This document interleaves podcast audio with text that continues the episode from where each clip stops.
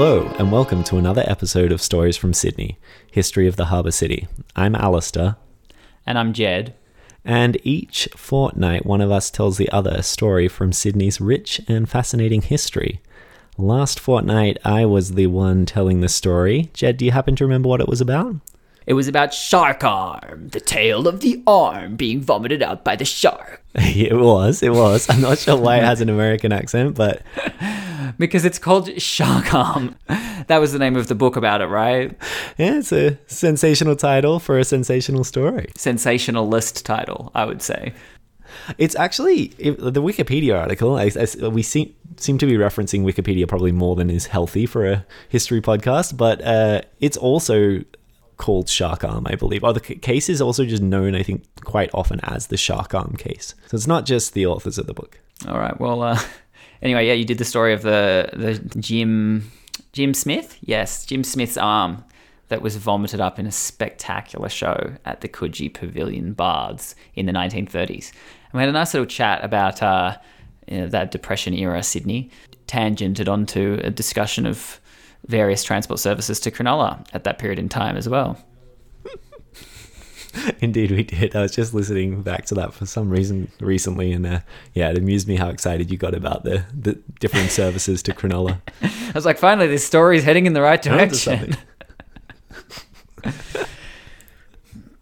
to my main interest. Uh, anyhow, um, at that time, I believe you gave me a clue that made very little sense to me. I couldn't make head or tail of it.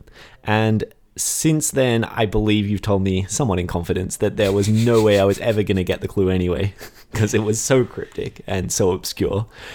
So I'm not sure I necessarily have anything more to add, but if you'd like to be- begin moving towards your story by recapping this infamous I'm actually- clue, I'd love to hear it again. I've actually made a decision not to recap the clue because it's impossible.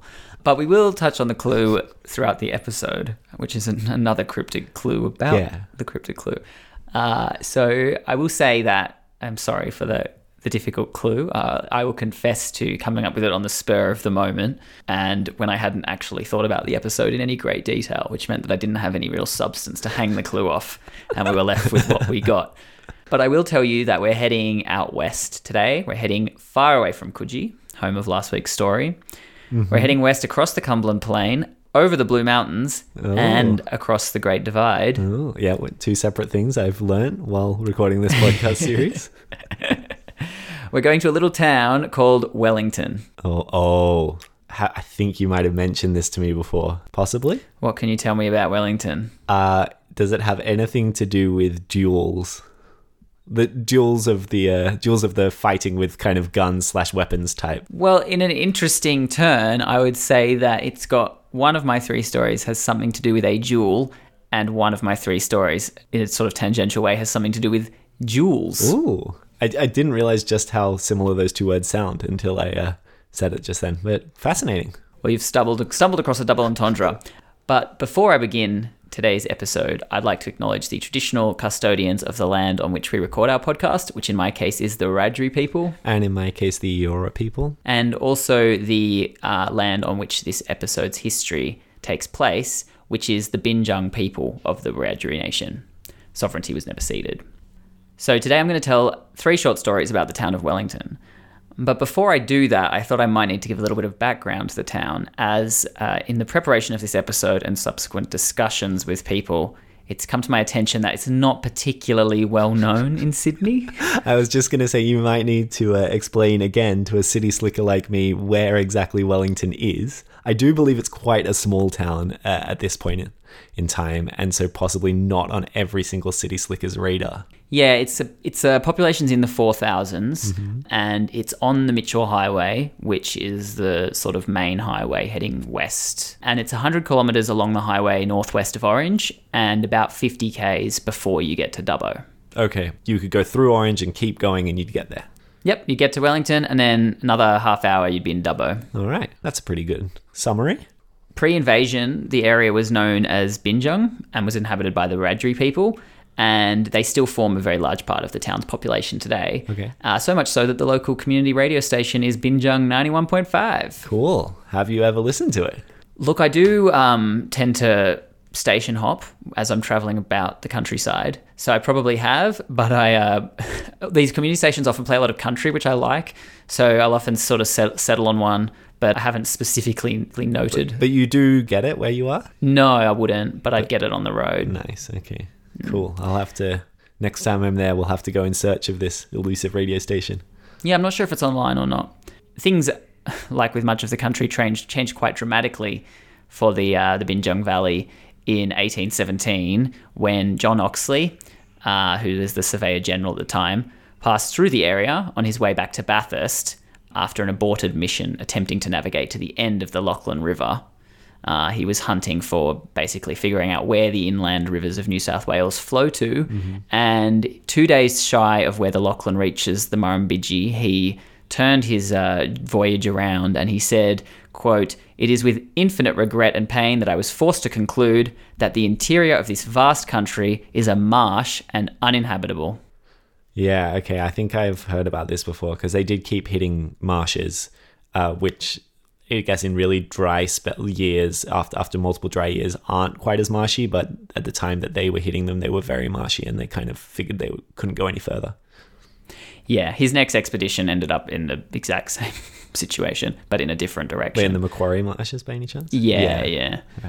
Um, so Oxley came to the Welling, well, came to the valley and called it the Wellington Valley. He named it for Arthur Wellesley, who was the first Duke of Wellington, um, and was a sort of celebrated figure of the British military at the time, uh, having just completed a successful campaign at Waterloo. Oh yeah, famous guy. Lots of places named after him. Well, there's a few coming up in this story. So, six years after that, in 1823, a small convict settlement was established at the junction of the Bell and Macquarie rivers. And this is where Wellington is today. Okay. And the big gap in time between the river being named in 1817 and the town being established six years later was because Macquarie, who was governor of New South Wales at the time, had a policy of only allowing sort of official government business west of the mountains. Right. So it wasn't until Brisbane became the governor in 1821 that we sort of saw the rise of like the squatocracy um, and the land grab west of the mountains, where you had a lot of people just sort of getting as much land as they possibly could, either through grants or just by occupation, Right. and getting stock on it. Right, but kind of yeah, that that story of people just moving and cla- claiming the land uh, for themselves without official government planning. Yeah, but it was typically well connected people who could get away with it. Okay. So you ended up with like yeah, sort of established people in the colony doing that and becoming becoming sort of family dynasties that are some of some of which still you know uh, survive today. But for that intervening six years period, none of that was going on. After Oxley sort of came through, gave it a name, and left, there wouldn't have been much change at all for the locals. Nothing much happened. No one would have really cared that it had that name, kind of thing. Yeah, exactly. But you said that he called the he called the area Wellington, or he called the where those two rivers met Wellington, but there was no town. The valley, the valley was named Wellington by Oxley. Um, and he also named the Bell River. So the Macquarie River already had a name at that point. It was named by George Evans uh, in 1815, Right. after the governor, obviously. And then Oxley named the Wellington Valley, and he also named the Bell River, which meets the Macquarie at what is now Wellington. And he named it Bell for Brevet Major Bell, who is a, another army man who doesn't have a huge online presence. So I don't think he did a great deal, but he was an officer in the British Army. Right, okay. And very much in the heart of Oxley. Yeah. Uh, and this might be a naive question, but this valley, is this a valley that both rivers one run through? One of them runs through, or is there a large area? It's a very wide valley. Okay, very so broad. when you look at it, it doesn't ex- it doesn't immediately um, sort of occur to you that it's a valley. I suppose It's not a river canyon kind of thing. Absolutely not. Okay. Um, the sort the age of the of the Blue Mountains and Western Slopes and Plains being extremely like geologically old Mm-hmm. means that there's not that many of those sort of river canyons compared to other places. There are some. Uh, the Colo is one example, but yeah, especially west of the mountains, it's much more like big, wide valleys. Right, because the erosion has just been going on for so long. Yeah. So in the 1820s, we've got the convict settlement that was established there, and we've also got squatters starting to appear along the rivers. And we've also got some Christian run Aboriginal missions forming along the rivers, which are home to some of the displaced Wiradjuri because of, you know, the settlement at Bathurst and all the subsequent development. And one of these missions was called Nanima Village, and it was actually the first inland Aboriginal mission in New South Wales. And it still actually exists today as a small village about 5 k's out of Wellington that's owned and managed by the Wellington Local Aboriginal Land Council. Huh. Interesting. The 1820s were a terrible decade for drought, so a lot of those sort of very early settlers in the valley struggled a lot, and the convict settlement bailed out in 1831. Okay. And then in 1840, a village sprung up just north of the river, so across the bank from what would become Wellington, called Montefiores. And we'll come back to that later. But then another six years later, in 1846, the town of Wellington was gazetted. Okay, I have two questions. Mm, the first on. one is going back a little bit. Uh, the convict settlement. There, what what were the convicts doing? Like, was there a specific thing that like resource, or were they? Was there a reason why that was a place to set up a convict settlement? Yeah, it was like a like it was like a test farm, as I understand. okay. So it was like um, growing grain and crops. But I suppose, and I'm really you know beyond the scope of what I actually know here, but I suppose it would be to do with sort of determining how best to do crop agriculture Right. in the Western Valleys. Okay, that's a good answer. But it was a failure because it didn't rain. Right after all of those reports of marshes, which w- were there, and then I guess with the in the 1810s yeah yeah, and um, it was also just a you know an out- outpost of empire i suppose you could say like a lot of um, other exploration missions took off from not too far from here later on and it was important to have established presence out there Right. And then uh, my next one, coming to where you're up to in the story, you're going to have to explain to me what it means to be gazetted. Sorry, because I don't really know what that means. Uh, it's just the f- official pronouncement of La Place. So it's their very first uh, sort of village survey done uh, with allotments marked out and roads marked out and all that sort of stuff. So it's sort of it's like if you consider like uh, what you know a big development company does in sort of Western Sydney now, you could think of that as similar to what they were doing in Wellington. Nice. Like smashing the uh, wine bottle on a boat and calling it a name, but with a bit more planning going on because you've got to sort More out where the lots are. Yeah, more Less glamour. less kind of roguish charm. yeah. So in the 1850s, we had a huge gold rush happening in Ophir and Hill End, which was sort of 100 k's roughly east of Wellington. But there were some minor gold rushes happening locally as well. We had uh, gold found in the alluvial plains of the Bell River and some other local creeks. And then once that was exhausted, the miners moved to some nearby quartz reefs as well. Okay. But not huge amounts of gold. Not huge, but the whole West, Central West absolutely boomed in this period. Before that, it had sort of been a bit out of the way, but population growth skyrocketed and yeah, development sort of came to the area, I suppose. And then was the next big sort of step in that regard would be the main Western line reaching the town, which was in 1880. And so there's been a train service from Wellington to Sydney ever since. Oh, does it still have a train station? It does, yeah. Functioning train station. So station? the train from, yeah, that train that you caught actually Yeah. Would have stopped in Wellington about an hour and a half before it stopped in Orange. Cool. Cool. Following on from your gazetting question, in 1885, Wellington was officially promoted from a village to a town, and uh, it also gained its own municipal government in 1876. So, a city on the grow. Right. On the up. Hmm. And I imagine possibly a larger population than it has now. Probably not in the 1890s, but at some point in the 20th century. In fact, I'd say for most of the 20th century, it absolutely would have. Right. After the railway and the pronouncement of the township, Wellington definitely enjoyed its heyday around the turn of the century. And if there's one thing we know about places enjoying their heyday around the turn of the century, it is fabulous architecture, of which Wellington abounds. Hmm, you're really selling the place.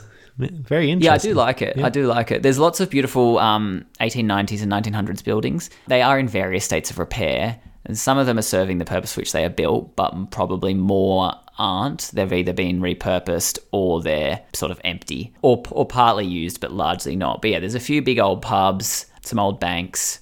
The train station's a classic Central West train station. They all look the same, and yeah. So lots of beautiful architecture, and the good thing is because the town hasn't really grown since then, it's retained that character Right. with a new air of decay about the place. But it's not one of those towns like um, Sydney where all these new architectural styles have just been layered over the top, and you're really sort of you know, pu- pulling needles out of a haystack, trying to find a, a building from a particular era. Right, and really, really struggling to get any sense of what it would have felt like, f- for instance, 100 years ago. Yeah, Wellington, you can really imagine it quite easily. So the next big change came to the area in 1950 when construction began on Burrendong Dam, uh, which was finished and opened 15 years later. Now, it's the seventh largest dam in the state and it regulates the flow of the Macquarie, and it's about 15 or 20 k's upstream from the town. Okay, upstream. Okay, that means that the lake is on the other, way, way up there, kind of thing. Wow, it's not that far. 20 kilometers, did you say? Yeah, not far at all. Um, what it does mean is that the river through town is completely regulated by the dam. Yes. So as you head further downstream, you get creeks and tributaries flowing in. That means if there's a big rainfall event, the river will come up. Because Wellington's so close to the dam, even during like pretty hectic flood and rainfall events, the river in town will stay low. Yeah, okay, because all they're getting is le- like less than 20 kilometers worth of rain. Yeah, exactly. Unless the unless the rain's so hectic that the dam's full and they're having to release, which is relevant at the moment. But um, unless that's happening, yeah, it's it's basically the river doesn't sort of go up or down in Wellington anymore. Right, which I imagine is quite sad. Probably doesn't look as nice as it would have. It, it is sad. It's ecologically means the river doesn't function the way, you know, all the different sort of species that rely on the river evolved for it to, which is coming up and dropping back down. Like that's the, what the rivers do because there's these huge sort of, we get huge weather events and then periods of protracted drought. Yeah. Um, so that doesn't happen. And yeah, it's totally, totally changed the character of the river in town. Um, and it sort of means that the river in town refl- sort of reflects the air of decay of the architecture in town. It's sort of just a, a sort of somberness, I feel, about the whole place, Right. both environmentally and sort of in terms of the, the, the human settlement there. Yeah, because it's more so it's more of a like trickle the the river at that point. It does vary a bit. It's definitely not a trickle because the reason the dam was built was partly flood mitigation, but mainly to facilitate huge irrigation schemes down um, further downstream than Dubbo. Okay. So all the water from the dam is released and sent downstream to these irrigation Like schemes. re- regular flow. Yeah. It's so it's not it's not that it's low. It was low. It was really low last year, but it's it's not that low. It's just very steady Right. Okay. and like enormously lower than it would have been um, pre the dam building. So it has yeah it has dropped a lot, but it's still a still a large river. As I said, seventh largest dam in the state. Right. Okay. So there's a lot of water coming out of it. Yeah, A consistent, very, very consistent flow. yeah, and uh, it also has like I guess that's a part of the town's character as well. Is there's a big fishing club and a big like water rec scene, Right. with jet skis and caravan parks on the dam and all that sort of stuff. Yeah. That definitely seems to happen with those. Um, you do get a lake when you get a dam. You do. Um, there's four places you can cross the Macquarie in Wellington, which might seem sort of a, an unnecessary piece of information, but they have a bit of interesting history about them, so I'm going to dwell on them for a sec. The first one you come to if you're coming down the river towards Wellington is the Nanima Falls, which was a granite pinch point. So it's where the river shallowed out, and it was would have been pre-settlement one of the easier natural crossing points on the river. Hmm, a ford. But since then, it's sort of been like you know partially leveled and sealed, but you can still drive across it when the river's not too high. Oh, okay. That, so that's not a bridge or anything. That's just a straight old school ford. You just drive straight Yeah. through the water. Yeah. Um, but when yeah, it's also it's sort of like got a waterfall appearance to it. Okay. Um, a very small one. Um, and then uh, the next bridge you get to as you head downstream is the rail bridge, which is a classic Central West 1880s steel truss bridge. Uh, they're sort of quite beautiful. I was going to say, I imagine you quite like that one. yeah, it's nice. Single track. Then there's the main Mitchell Highway Bridge, which was built in 1991 following the collapse of the existing bridge when a which a semi-trailer brought down in 1989. So for two years they didn't have a bridge. then? Yeah, they didn't. Yeah, and um, there's some great images of that that incident on the internet, which you should check out if you're interested. So that's an excellent point. The uh, army was brought in to deal with this issue, and what they did was they built a low-level bridge downstream for people to get across the river in those intervening two years. But that took a couple of months to get up and running, and so in that intervening period, people used the railway bridge to get across. And so there's some other great photos of people droving sheep across this single track railway bridge in 1990. Wow. I, I imagine, hopefully, there were no uh, bad instances of a train coming that someone wasn't expecting while they were crossing the bridge. I like to think that it was carefully managed. Yeah. I think actually people are pretty good at figuring that out. Given that the stuff army out. was there building a bridge, I'm gonna say it was. Also, the trains don't come that frequently. No, we were just uh, one one a day in each direction at that point. And the other thing that's interesting is that the steel from the original highway bridge that collapsed in 1989 has been turned into an eye-catching sculpture on the highway. Cool. And I've driven past it countless times and wondered about it. And it's um it's a really interesting sort of like a community art piece about what people think of the town and different elements of the town. So if you do drive past it, definitely check out the big weird sculpture. And it's made of an old bridge. Hmm. Cool. So it sounds like a fascinating town. Yeah, so I, sh- I should probably add at this point that we went there extremely recently, John and I, in part to investigate for this very story, but also because I go there for work a fair bit or through it, and there's all these little things I kind of want to do but don't end up doing. Right. And so we decided to go on a day trip, and um, yeah, let me indulge my uh, Wellington I was going fanboy. to say, I'm, I'm surprised that he let you get away with that. Did you have to bribe him with meat pies? Uh, um, we have already had the pies in Wellington, and they weren't, uh, in John's opinion, worthy of a return visit. But there was a uh, sort of neo classic, neo American like diner vibe place Oh. that is a little bit tacky, but really good food. Uh, so I said we'd go there, but we got there and they were closed because they're changing owners.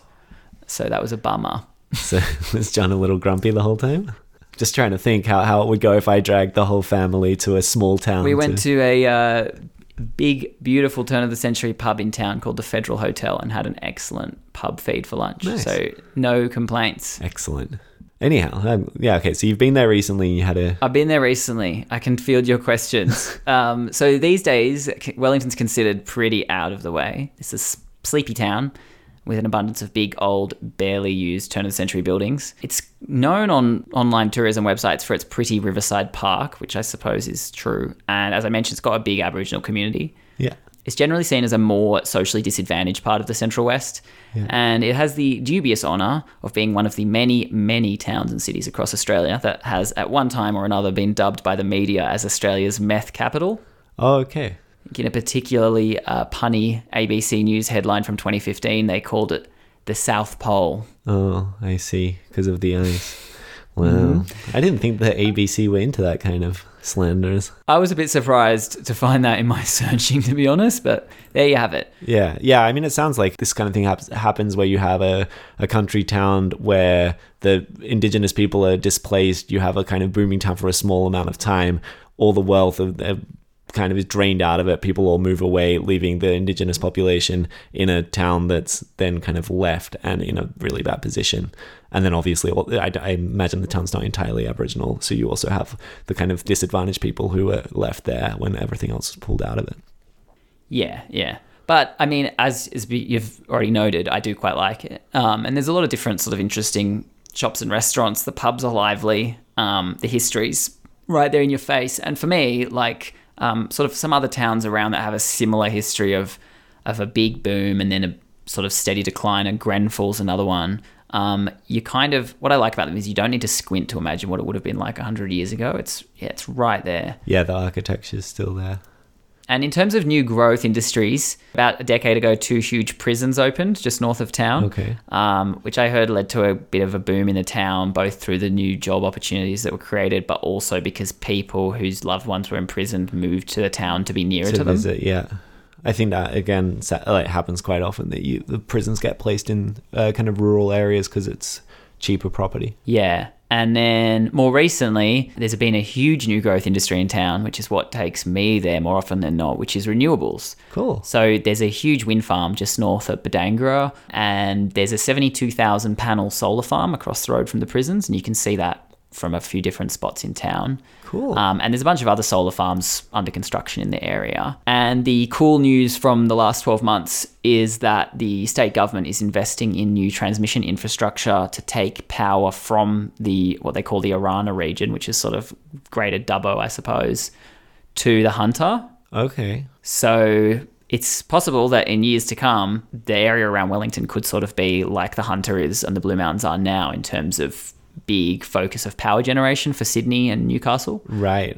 Only without the whole greenhouse gas thing. Yeah, so that's cool. So where the coal, yeah, coal from the Hunter area in the Blue Mountains is currently powering our electricity, it could be these renewable farms out out in this area near Wellington.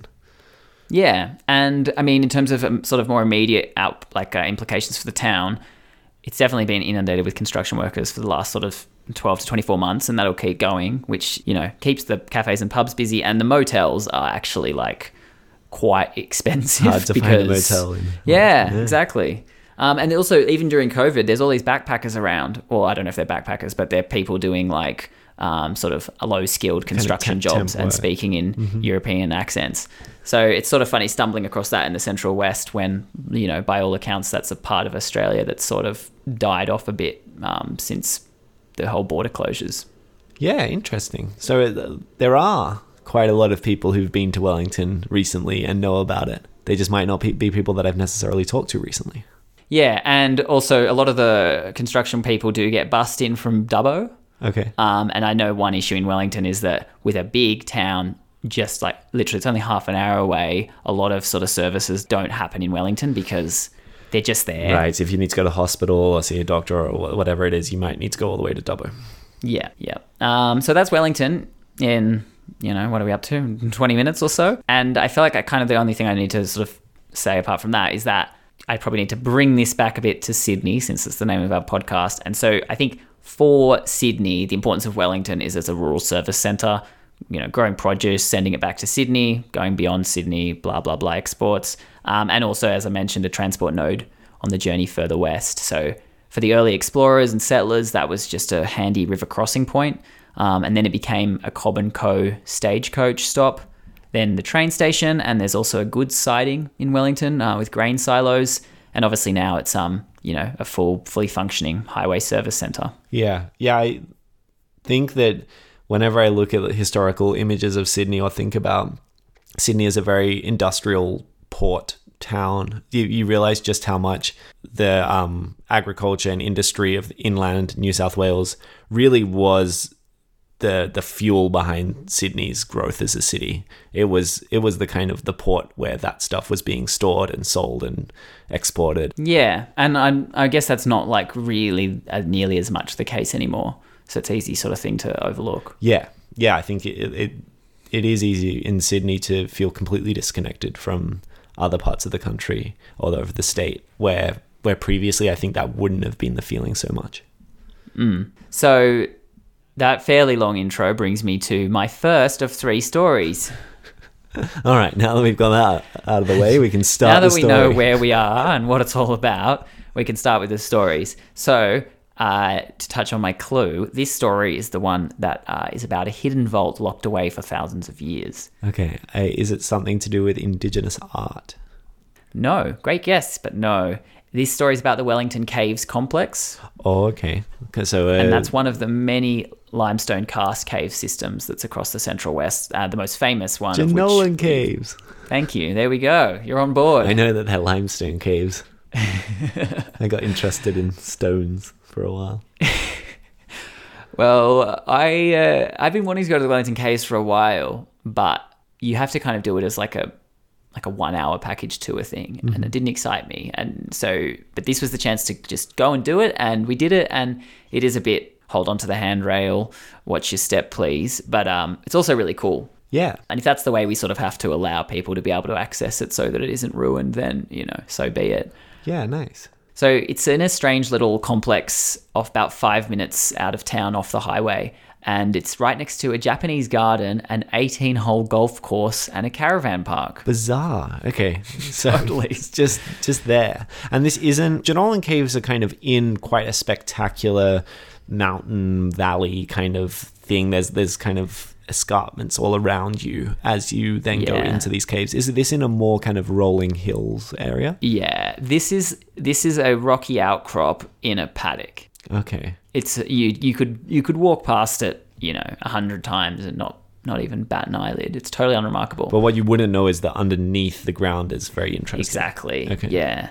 So the caves are 400 million years old, which I think might make them our oldest story from Sydney I would say they definitely are.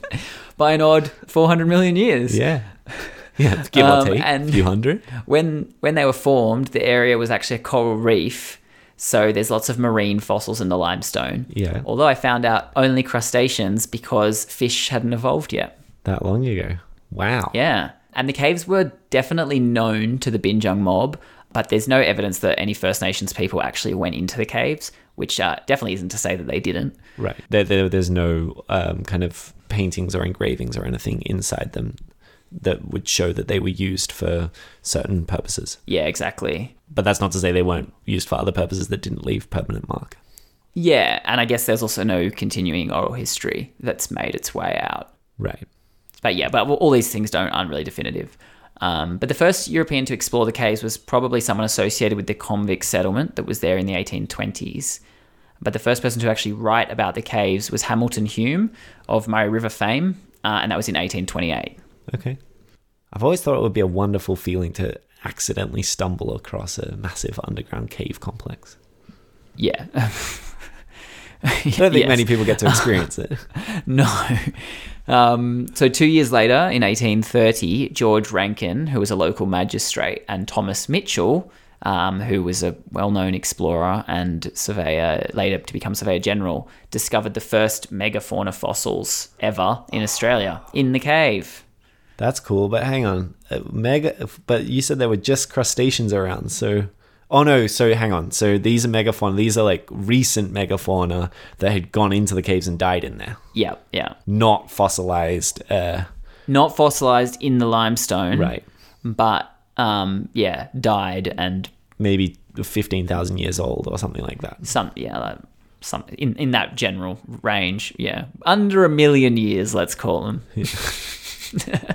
so they found a diprotodon uh, which is like a giant wombat Okay. uh, giant kangaroo and megalania which is like a giant goanna Cool.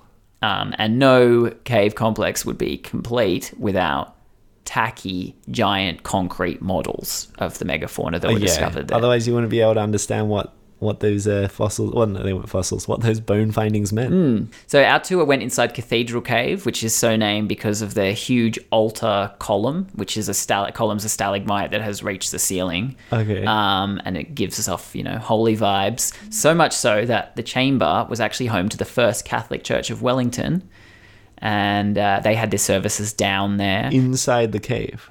inside the cave, Wow. and the um, minister climbed the climbed the the column formed out of limestone crystal and gave the service from like a sort of pulpit up there. Oh, wow. Yeah, and so we remember them in the name, obviously Cathedral Cave, but also because they undertook the dubious action of dumping dirt into the cave to create a nice solid floor for the congregation. Oh gosh.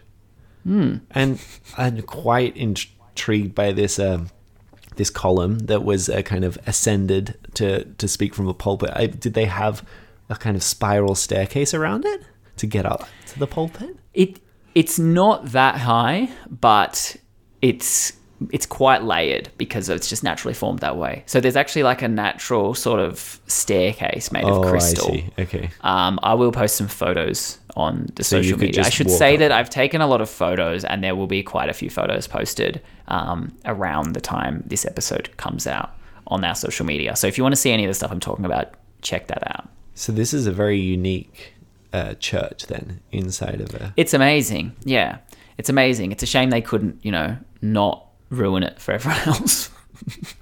and just enjoy it. But um, yeah, so the caves are it's a steady 18 degrees down there year round and they're formed by surface water flows and also movement from the water table below eroding the limestone basically. And then you get these crystals forming from water dripping through causing stalactites or stalagmites. Yeah, beautiful. I imagine it, I I've been to Jenolan Caves a few times, and it is very beautiful. And and nice and cool. Yeah.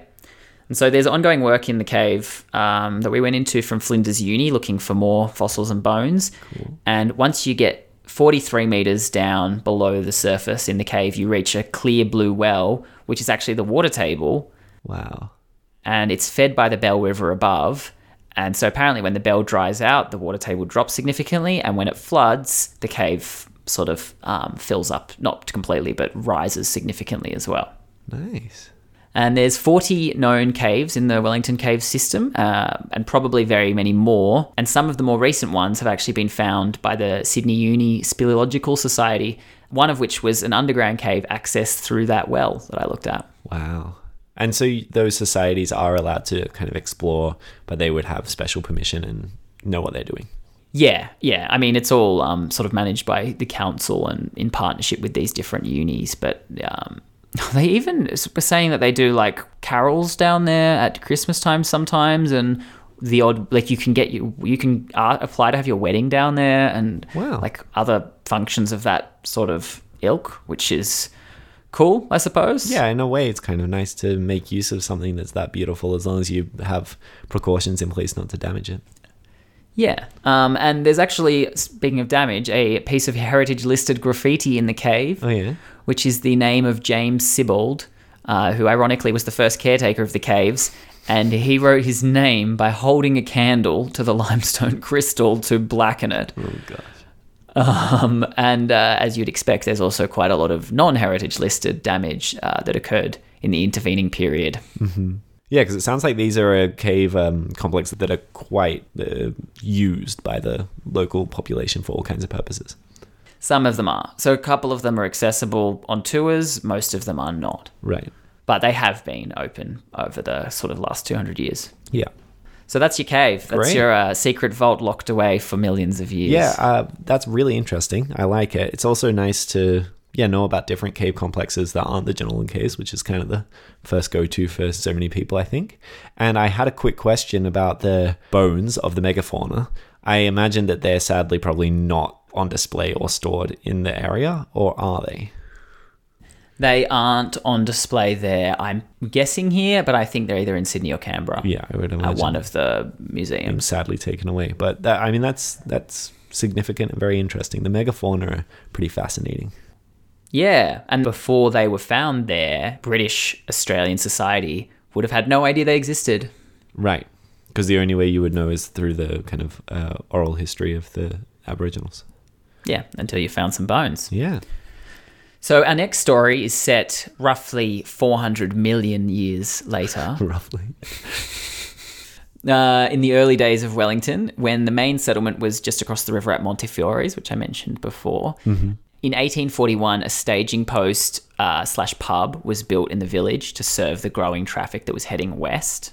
And it was named the Lion of Waterloo in honor of Arthur Arthur Wellesley, The Wellington the man going on. Yeah. who um, highly respected, but never went never went to the, any of these places. I imagine it would have been quite the world tour if you had to go to every outpost of Empire to visit the Waterloo slash Wellington themed. Well, it's yes, but I think it's also a bit sad, and it's like a common thread in Australian place naming convention. The, the most obvious example being Sydney. Yeah. He just didn't care. And They just didn't care, and yeah, like our greatest river, the Murray, he never went. Yeah. You know, like Yeah, it is. Maybe we we do need we definitely need to relook at some names, give them some Hmm. at least with the Macquarie, you know, Evans named it after him, and then as soon as he could, he was out there Yeah, he had some kind of interest. running a church service on the banks of it. Um, so the back to the Lion of Waterloo pub. It was famous for two, it's now famous for two reasons. So one is being it claims the title of the oldest continuing run pub west of the mountains. I love it. The the west of the mountains kind of tag. Yeah, well, we both know there's a, a lot of pubs make a lot of dubious claims about this sort of thing. But the cool thing about this one is that it's actually in its original 1840s timber slab building. Okay, that's impressive. Yeah, it's been looked after, but as far as like that era of Australian architecture goes, it's sort of a it's an outlier. Yeah, that's a very old building for Australia. Yeah, and you can go, you know, it's a pub, so you can go right in. There's no like, oh, book a tour or it's on private property. It's just go on in. Nice. Um, and they've also got a lot of little bits of history up on the wall. And you'll love this. No pokies, TAB or Keno. Wow. Hmm. You know what? I would say if you had to do a clue for an episode about somewhere that's been pulling beers for over 150 years, Shut up. that might be the one. Uh, well, you didn't guess it then either. I wouldn't have got it. That sounds lovely. I'd love to go there. This sounds like a great place. It's a great pub. It's a great pub. It's got a fire and you know open fire in there in winter and good vibe. But um, I can say that even though they don't have a TAB, if you go to the much more spectacular turn of the century Federal Hotel in town where we had a pub feed, uh, there's a very lively TAB scene there on a Saturday arvo. Good. I, I hope probably quite a lot of pokies as well. Yes. Wouldn't be an Australian pub without. You can't soundtrack your lunch without people shouting at the TV and the pokies ringing in the background. Yeah. A good feed. Yeah. Um, the second the second reason for the fame of the Lion of Waterloo is another contestable claim. This time it's that the pub lays claim to being home to the last pistol duel held in Australia. Yeah, this is the one you This is mentioned the to one. me before. Yes. This duel occurred in 1854 between two local residents, Samuel Curtis and B. Sheridan, and it was your classic barroom fight. If you were going to duel someone in a pub, Alistair, Yeah. what would it be about? So I'm, I am having to, you might have guessed, do a little bit of a leap in imagination because dueling in pubs isn't really something that I'd necessarily see myself doing. But uh, What if one of your mates was to start a pistol duel in if a I pub? were a man of fiery temper and hot blood, I would uh, imagine if if someone had looked at my Sheila the wrong way, or if s- someone had uh, stepped on my new leather shoe. Well, you were quite right with your first guess, and um, they, they were indeed fighting over the ownership of a woman. And uh, in you know classic 19th century style, we don't know much about her. She's just known as Mary, and a title that seems to have been bestowed on her probably since as this sort of uh, story grew in legend, is that she was the mystical maid of Montefiores. Oh wow, yeah, quite quite the lady to have a pistol duel over. Yeah, exactly. Well, the two lads stepped outside. They both misfired with their pistols, uh, which was quite common at the time. Yeah. And I suppose why you could have I was going pistol duels in the first place. pistol duels were a popular thing. And the two men made up their differences and returned to binge drinking at the pub. Oh wow.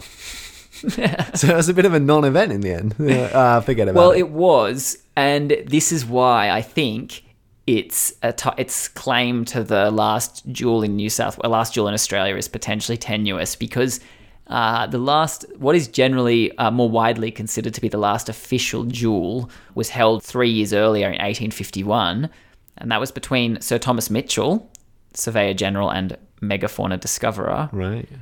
and one Sir Stuart Donaldson. And that altercation took place in what is now Centennial Park and was apparently instigated by Donaldson because he wasn't pleased that the town of Tenterfield in northern New South Wales had been gazetted by the Survey- Surveyor General on his land grant. Oh, okay. So Yeah. gazetting comes back into it. Yeah, it, yeah, it does, and um, I can I can say now that I am yet to be challenged to a duel in the line of duty. Hey, you over there. I don't like the way you're drawing up lines on my land. Uh, well, you do get a bit of that. I imagine you no do. pistols, yeah. I mean, it's it's quite a it's a big thing drawing up lines on pieces of land to say who owns what and what they're going to do with it. It's always a relief when there's no one else there. you can just get out of there. Get in, get out.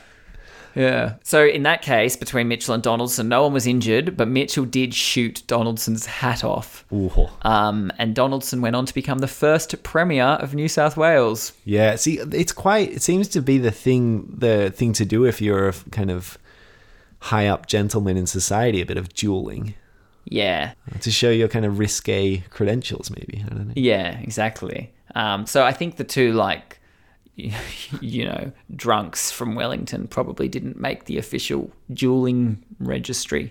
Um, but the pistols from Mitchell and Donaldson, I know I'm way off from Wellington here, but the pistols uh, that Mitchell and Donaldson used can be found in the National Museum in Canberra. Okay, so it has some uh, degree of official recognition. Then this duel. That's the 1851 duel. Oh, sorry, the the Wellington in the- you're talking about the one in, 1854 um, duel. You're talking about the one related to Sydney and Centennial Park. Yeah. Yeah, so I figured while we were here, I'd cover I'd cover the what is probably more likely the last official duel. Yeah, well, we are all about getting the facts straight. Mm, absolutely, but uh, I'll tell you who isn't. It's the residents of Wellington who love to celebrate this part of their town's folklore with regular reenactments. Oh, that's quite cool.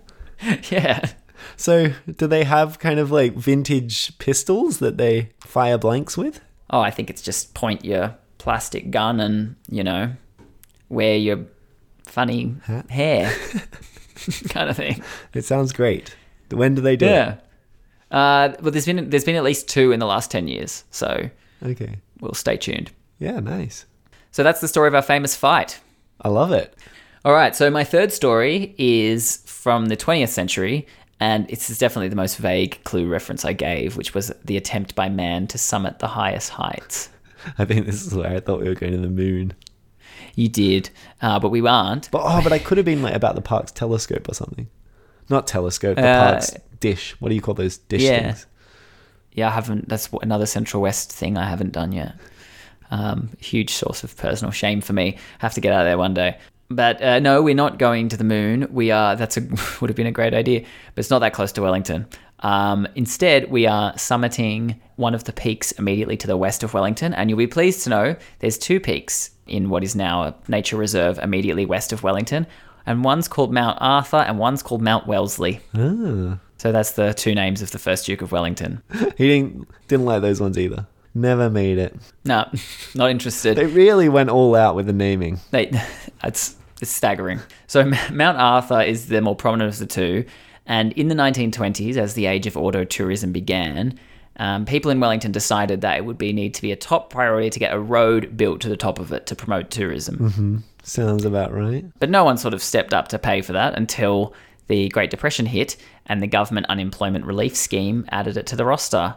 Yeah, fair enough. And so we had the Governor General coming out to Mount Arthur in 1934 to turn the first sod on the new road to the summit.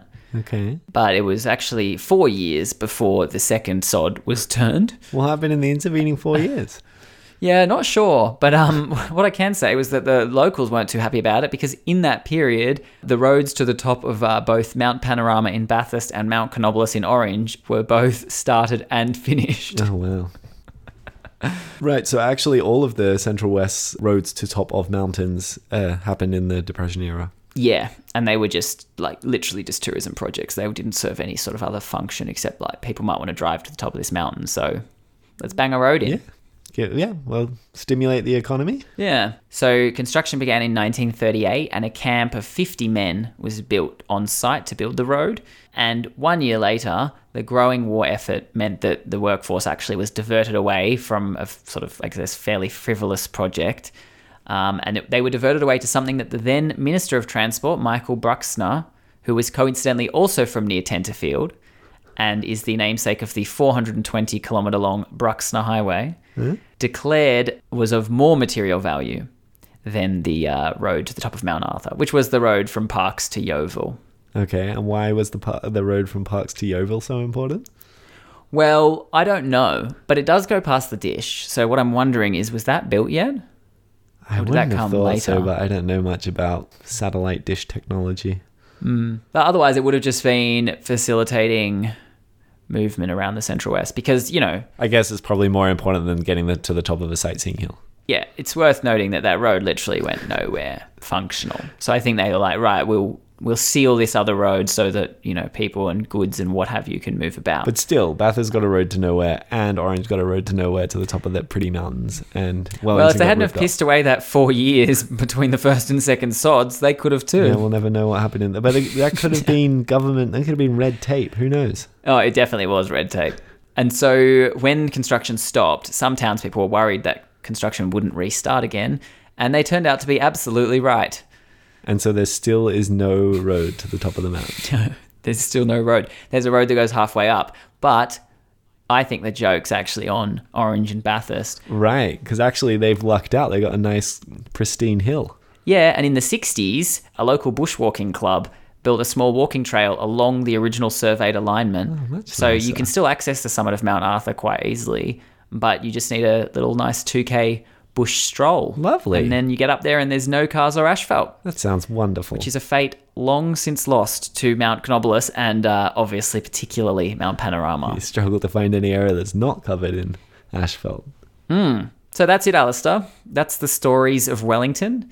Um, and as I mentioned, I got loads of photos. So uh, get on the social media things that we run and have a look at those. Wonderful. Well, it sounds like a very beautiful place, a really interesting place, and I'm glad you're spruiking it and here telling us all about it so that we can maybe go there sometime in the not too distant future. I would like to emphasize that, to the best of my knowledge, you are not officially paid by the town of Wellington to spruik it. you just are a genuine I constantly fan. get accused of being paid to spruik things in various content I produce.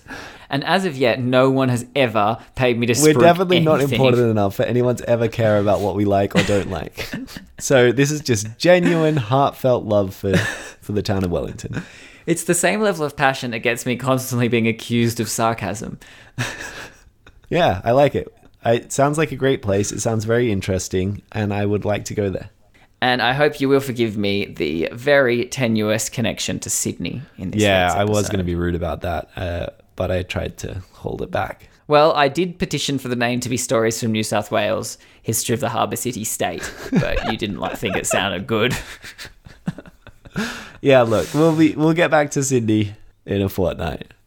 Well, it won't be in a fortnight because we are actually taking a uh, much needed brief hiatus from this season.